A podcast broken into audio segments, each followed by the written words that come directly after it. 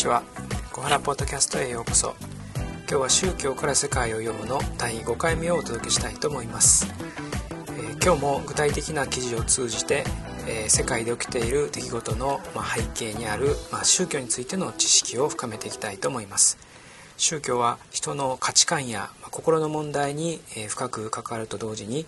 社会の仕組みにも、え関わっています。まあ、そういったことを今回も感じさせてくれる記事を2つ取り上げてみたいと思います。1つ目は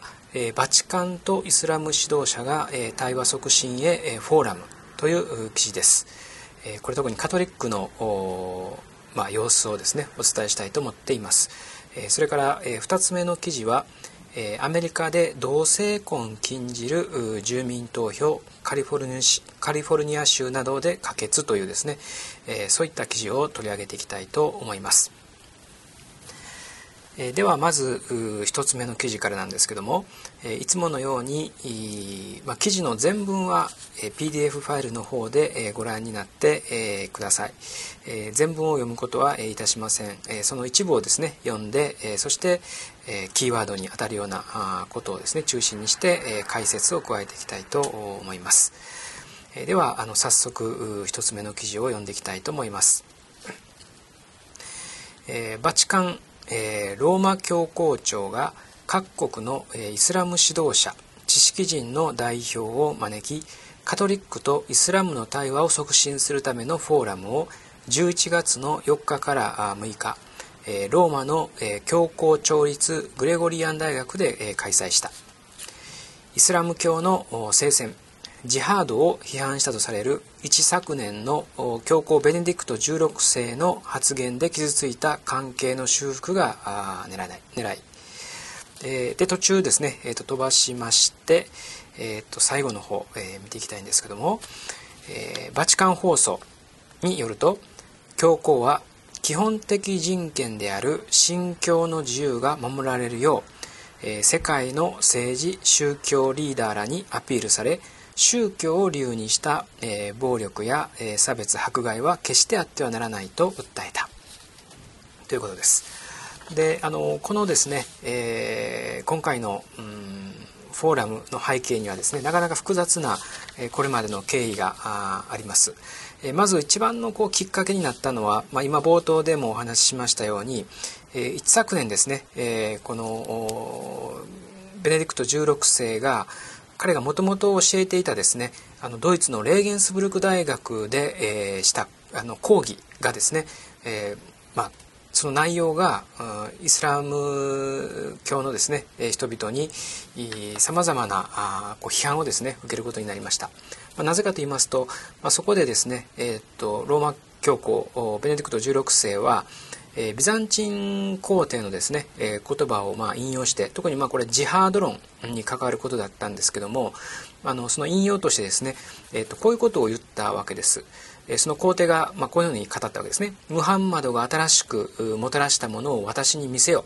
邪悪と残酷さであり、え彼が教えた心情を剣剣で広めたということだ。というですね、えー、こういったあのことを言うことによって、まあ、そのジハードをですね、まあ、これ否定するような批判するような、まあ、ニュアンスになったんですけれどももちろんあのこのですね直後あの多くの批判を受けて、えーまあ、ベネディクト16世は、まあ、これはあのビザンチン皇帝のですね引用したに過ぎないんであって、えー、自分自身がですねそのように考えているわけではないというふうに、まあ、一応あの答えてたんですけれども、えーまあ、この講義のですね文脈から言うと、やはりそのムスリムの人たちにですね、えー、の感情をやっぱり逆なでするようなあことがですねやっぱり多少入っていたというふうに言わざるを得ません。で、まあ、この、えー、ローマ教皇のですね、うん、真意が、まあ、あのどうであれですね、まあ、ともかくこの件は非常に大きなあの問題となりました。そして、まあ、そのことで、えーと、バチカンに対する批判も、うん、あったんですけども、えーまあ、これ逆にですねイスラムの側から、うんまあ、ヨルダンの王子などを中心にですね、えー、このイスラムの宗教指導者たち学者たちがあ集まって、えーまあ、この記事にも書いてます通りですねその138名が、まあ、キリスト教会のですね、えー、とリーダーたちに、えー、まあ、この対話を呼びかけるっていうですね、えー、そういう手紙をあのあの出したわけです。で、まあ、当然バチカンにもそれが来てですね、まあ、その呼びかけに応えたのが、まあ、今回11月に行われたフォーラムだということになります。で、まあ、そこで、えーまあ、バチカンのですね、えー、と代表者であるとかそれから、えー、イスラムの側からもですね、えー、たくさんの人が、まあ、集まって、えーまあ、この対話のフォーラムが、えー、行われましたでそこでですねあの教皇あのローマ教皇がうんまあ、えーメッセージとしてですね語ったことを先ほども、えっと、紹介した記事としてあの紹介したわけですけれども、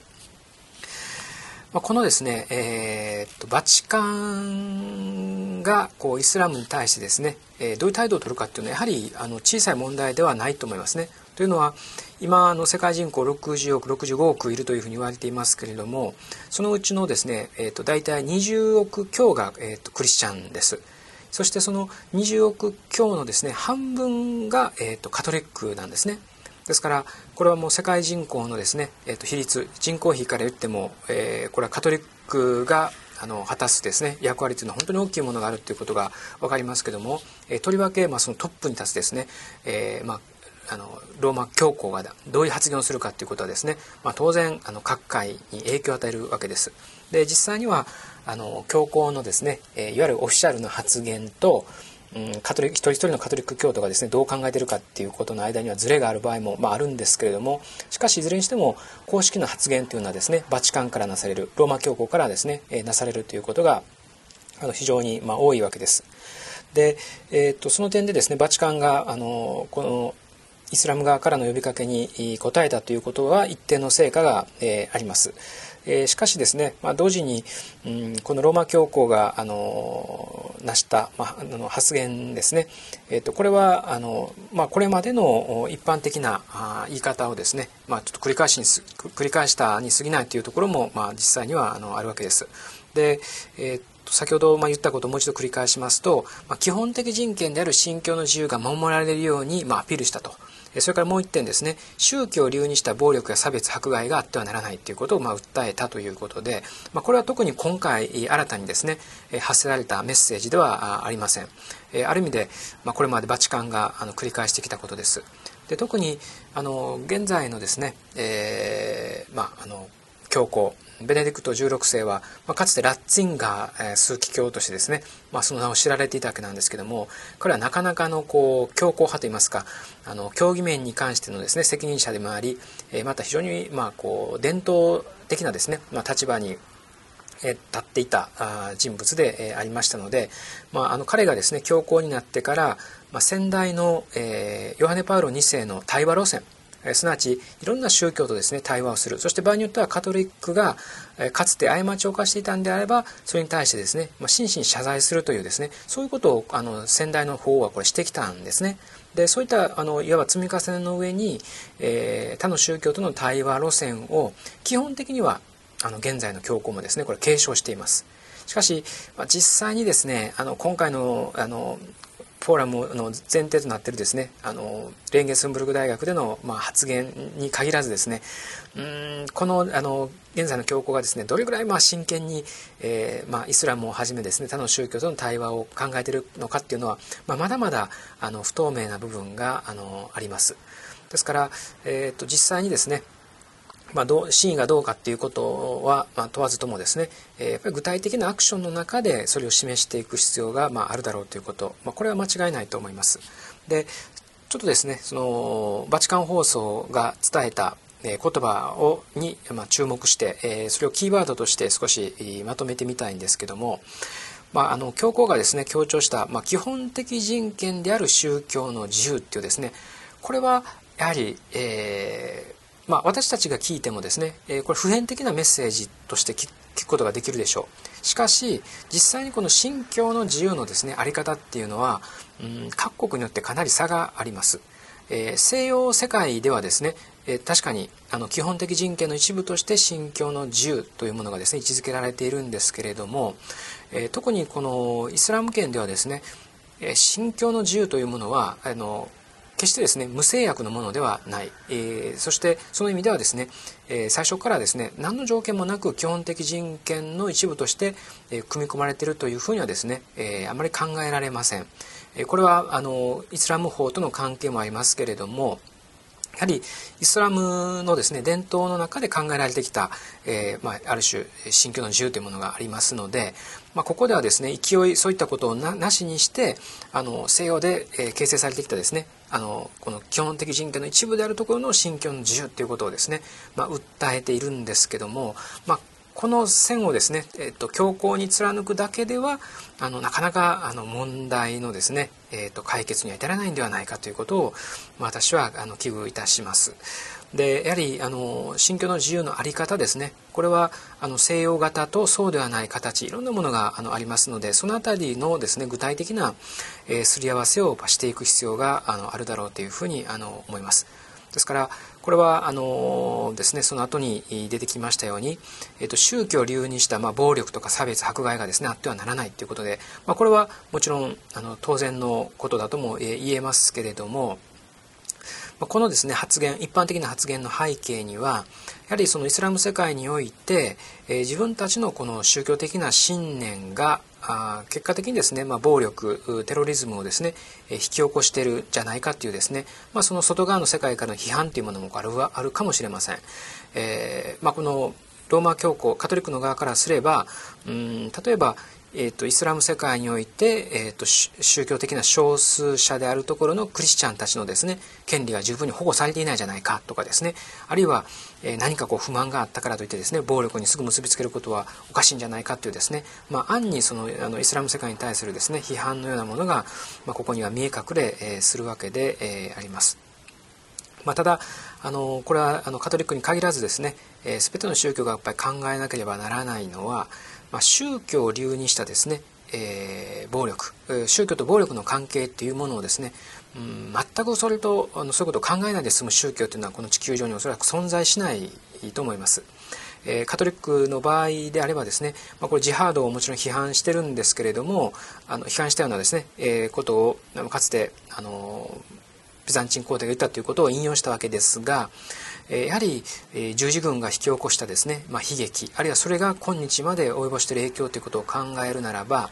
やはり自分たちの歴史の中にあるこの暴力性の問題ですね。そういったことをもう一度この反省しながら、まあ、そういった自己反省、えー、あるいは自らの歴史を振り返る中で同時にですねやっぱ世界の問題を考えていくというですね、まあ、そういったやっぱりバランスの取れた、うんまあ、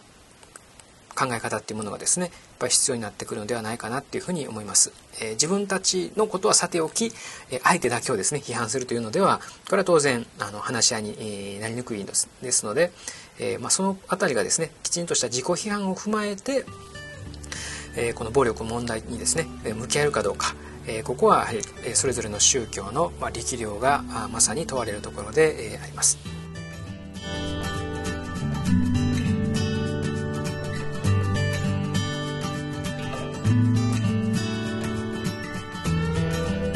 はいそれでは、えー、次にですね、えー、2つ目の記事、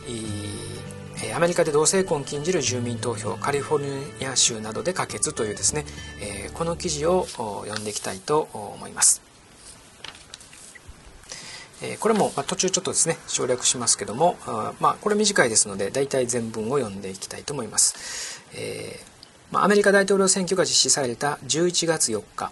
同時に行われたアリゾナカリフォルニアフロリダ各州の住民投票で同性結婚権の廃止を求めた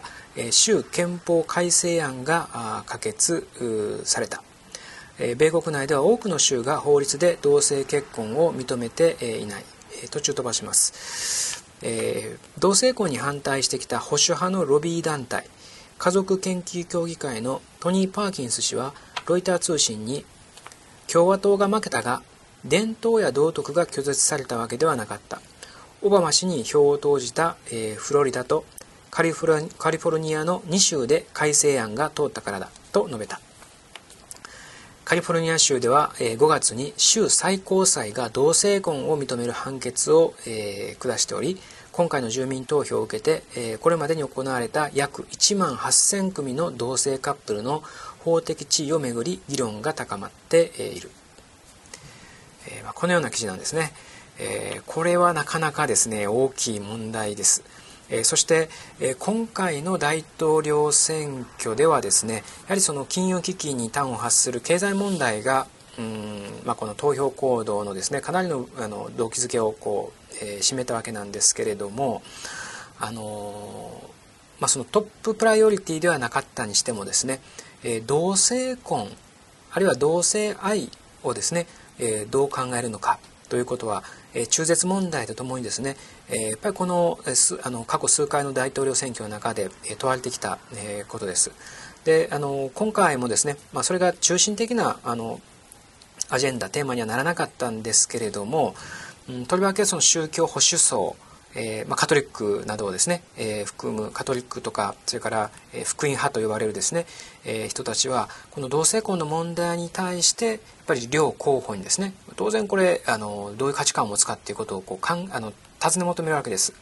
で、えこの宗教保守層の立場からするならば結婚というのはですね男性と女性が、えするものでありそれは神が定めたあこの秩序なんだっていうふうな考え方をするわけですね。ですからこの男性と男性があるいは女性と女性が結婚するというですね同性婚に対しては、まあ、当然これ、えー、それは認められないという立場を取ってき、えー、ました。ですからあの特にまあこういった同性婚反対の運動のまあ中心をですね担ってきたのが、まあ、宗教保守層あるあるいはこの宗教右派と呼ばれてきたですね、えー、と団体で、えー、あります。ですからあのこれはあの投票のですねアメリカ大統領選挙のあの直前にも、まあ、あのこのですね道徳的な価値をめぐる問題というのは当然問われてきたわけなんですけども、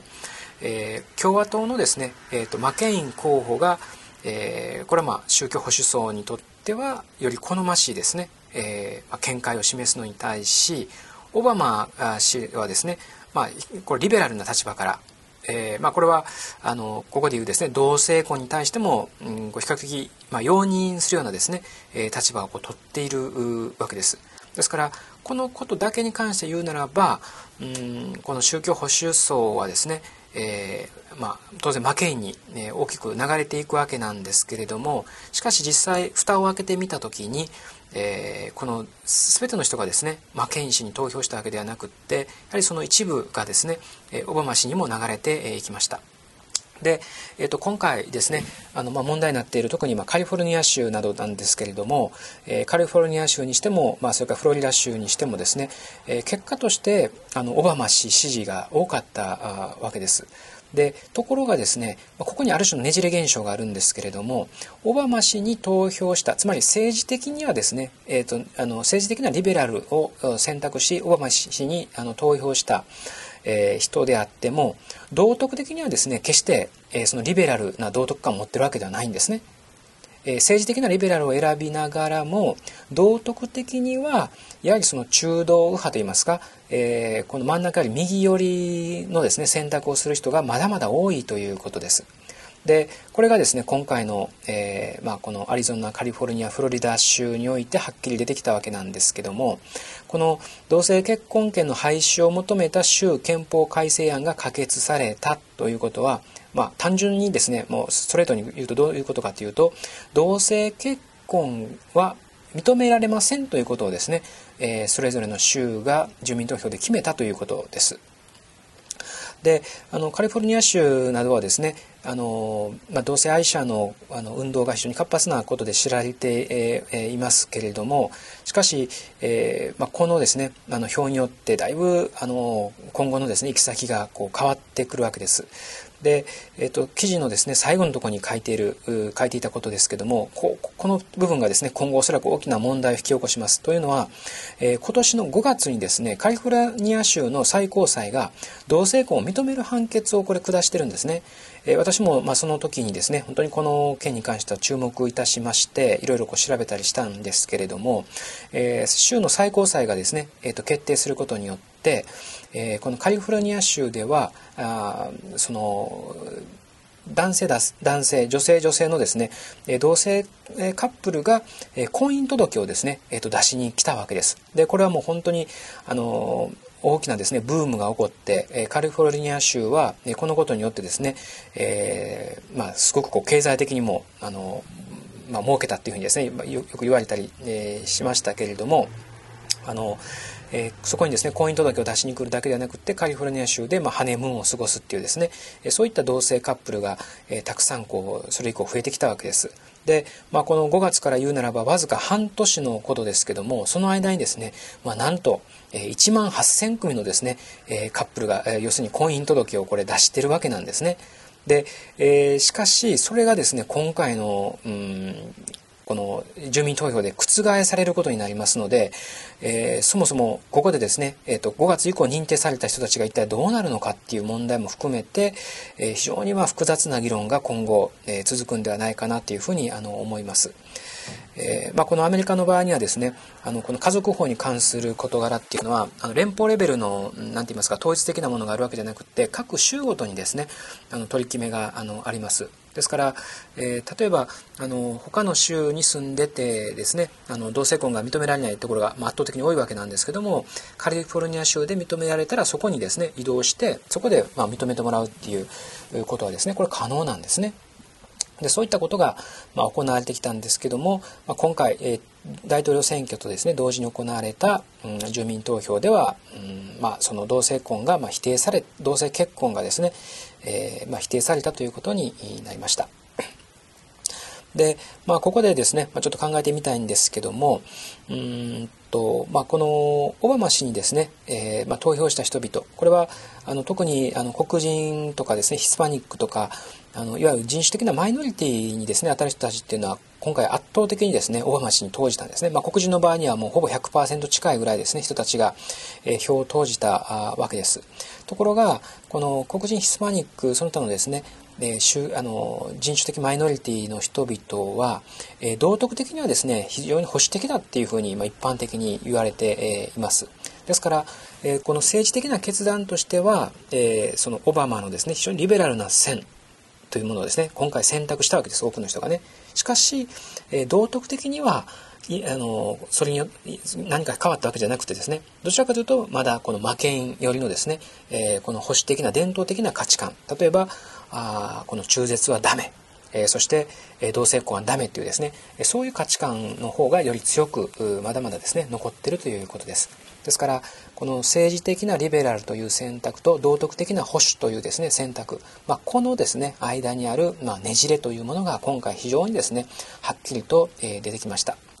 まあ、これが今後、まあ、どのように収束していくのかっていうことはですね、えー、分かりませんけれども、まあ、そういったことを考えるためのですね一つの大きな、まあ、きっかけといいますか、えー、事件がですね、まあ、こういったあのえ同性婚をめぐるですね住民投票で明らかになったということで、えー、あります。まあ、引き続きですねこういったことにも関心を向けていきたいと思っています。はい、では、えー、今日はですね、えー、これぐらいで、え終わりたいと思います。また次回ですね、えお会いしたいと思います。えさようなら。